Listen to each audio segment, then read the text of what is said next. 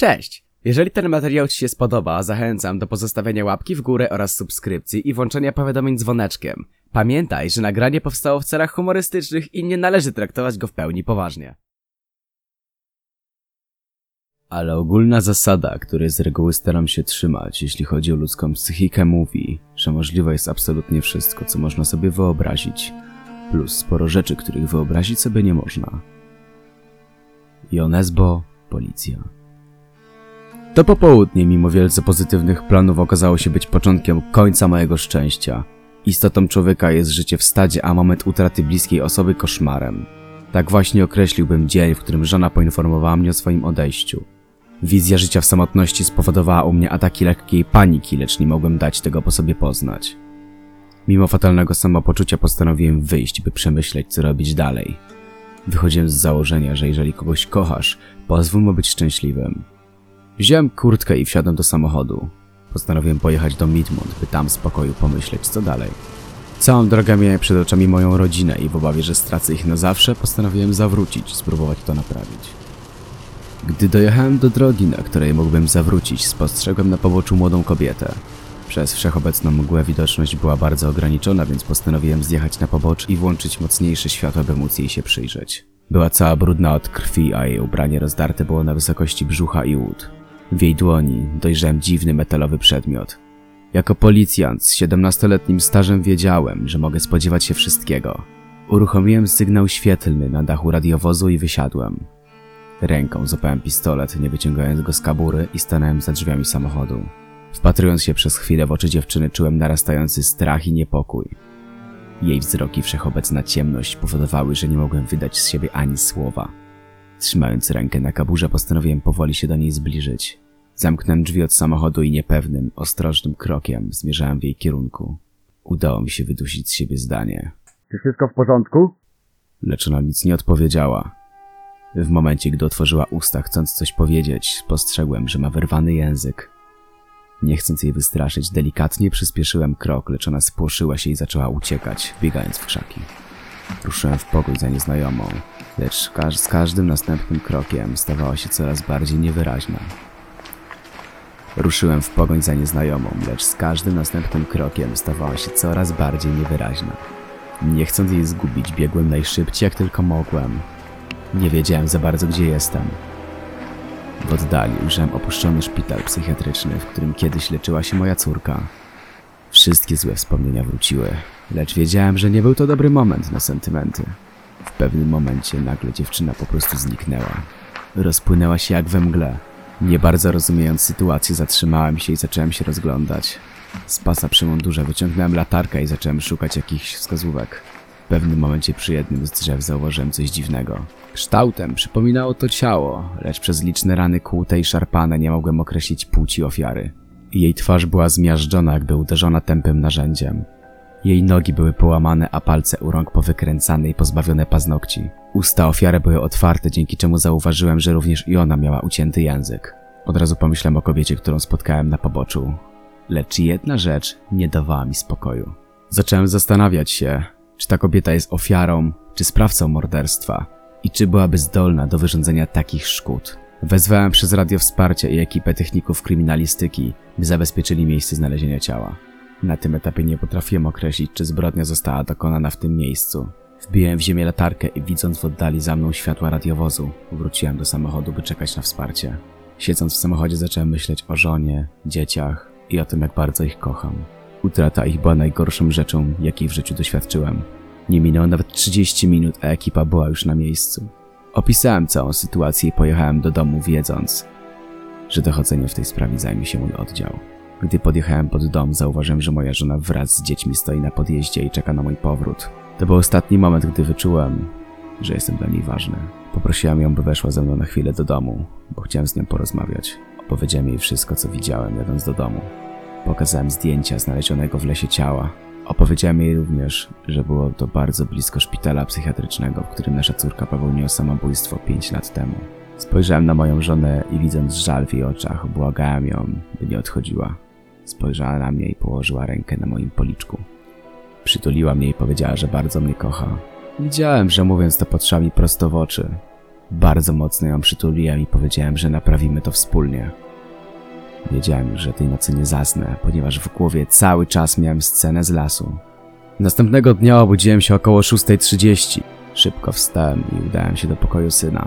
Delikatnie łapiąc za klamkę, powoli uchyliłem drzwi. Stojąc przez chwilę, wpatrywałem się w niego, zaczynając powoli rozumieć swoje błędy. Poświęcałem mu stanowczo za mało czasu, a chłopiec w jego wieku potrzebuje przecież ojca, nie? Wiedząc, że czeka mnie bardzo ciężkie dochodzenie, szybko udałem się na komisariat. Gdy tylko wszedłem do komendy, zostałem zasypany stosem zdjęć i raportów z miejsca zdarzenia. Na moim biurku czekała już ekspertyza dotycząca sekcji zwłok. Okazało się, że ciało należało do 40-letniego mężczyzny. Był on związany ze zorganizowaną grupą przestępczą, która zajmowała się handlem kobietami i organami. Jak pisało w raporcie, ofiara miała 27 ran kłutych w okolicy brzucha i klatki piersiowej, zmiażdżone wszystkie palce dłoni, wydłubane oczy, liczne złamania otwarte kończyn dolnych i górnych. Jej kręgosłup został wyrwany i znaleziony około 5 metrów od ciała. Morderstwo nie zostało dokonane w miejscu znalezienia zwłok. Sposób ich ułożenia oraz stosunkowo niewielka ilość śladów krwi wskazywała na to, że zbrodni dokonano w innym miejscu. Po przeczytaniu tego przeszły mnie ciarki. Momentalnie zrobiło mi się słabo i pobiegłem szybko do łazienki.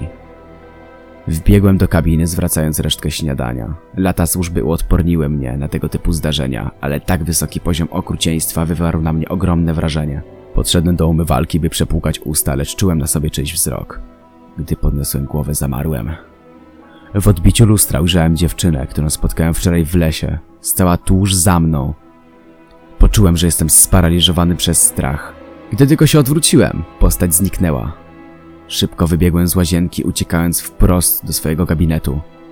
Nie minęła chwila, a komendant przyniósł mi akta podobnych spraw, abym mógł je porównać pod kątem motywu i poziomu wyrządzonych krzywd. Mimo wielu godzin spędzonych nad dokumentacją nie potrafiłem znaleźć żadnej wskazówki, która mogłaby pomóc w rozwiązaniu śledztwa. Postanowiłem więc wrócić do domu. Zmęczony tym dniem wstąpiłem do pubu i siedząc przy stole nad szklanką whisky próbowałem rozwiązać zagadkę, kim mógł być morderca. Kto mógł wyrządzić aż taką krzywdę?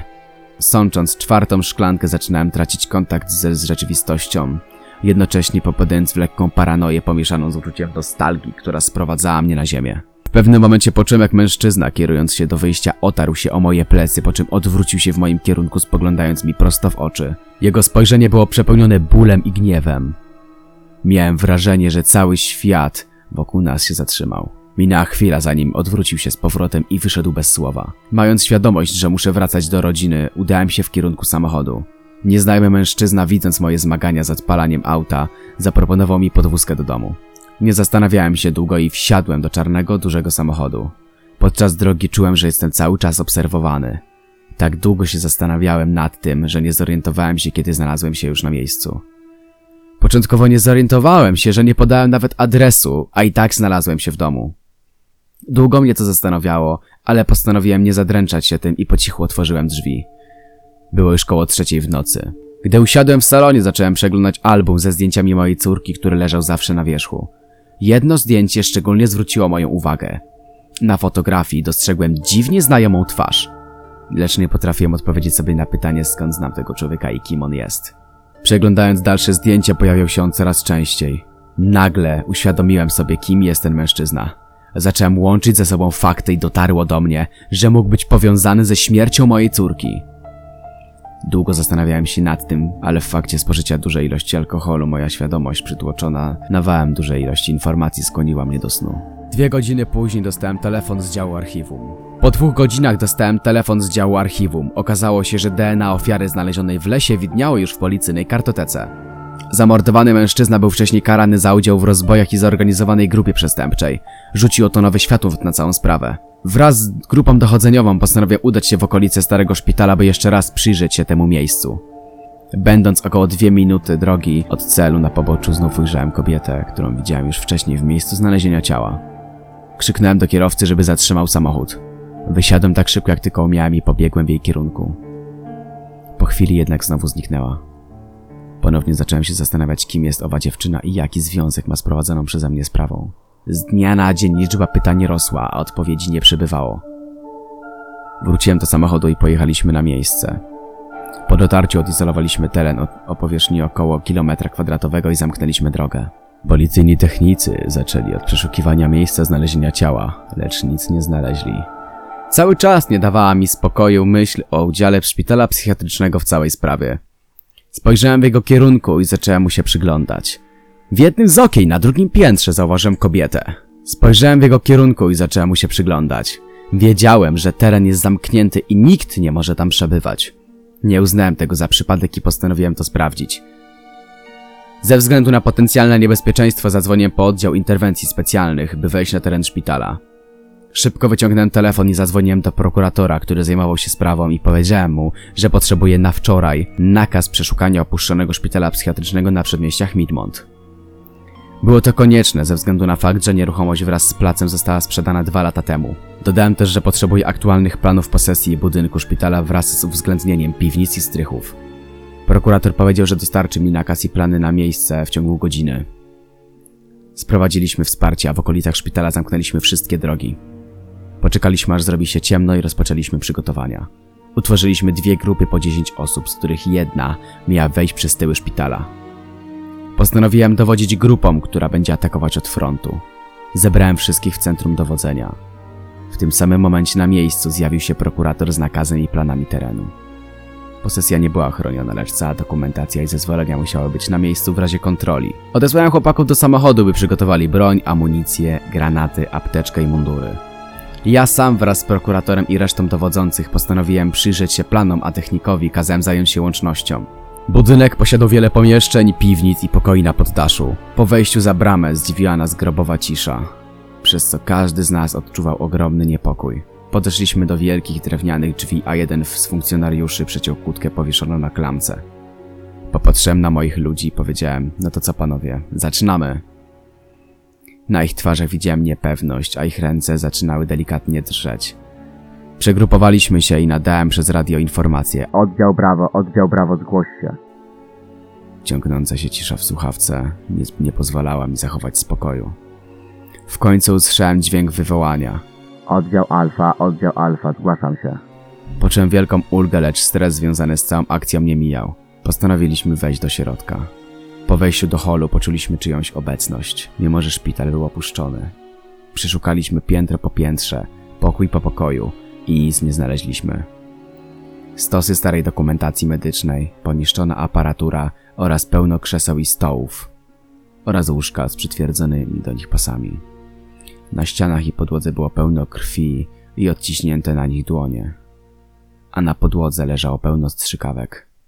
Musiały dzieć się tu straszne rzeczy, o jakich nie myśleliśmy w najgorszych snach i koszmarach. Zostało nam jeszcze jedno miejsce do przeszukania. Była to usytuowana na najniższym piętrze piwnica. Gdy schodziliśmy tam po schodach, byliśmy przerażeni. Z sufitu kapała woda, dzięki czemu mieliśmy jej po same kolana. Wolnymi krokami przeszukiwaliśmy czeluścia piwnic szpitala.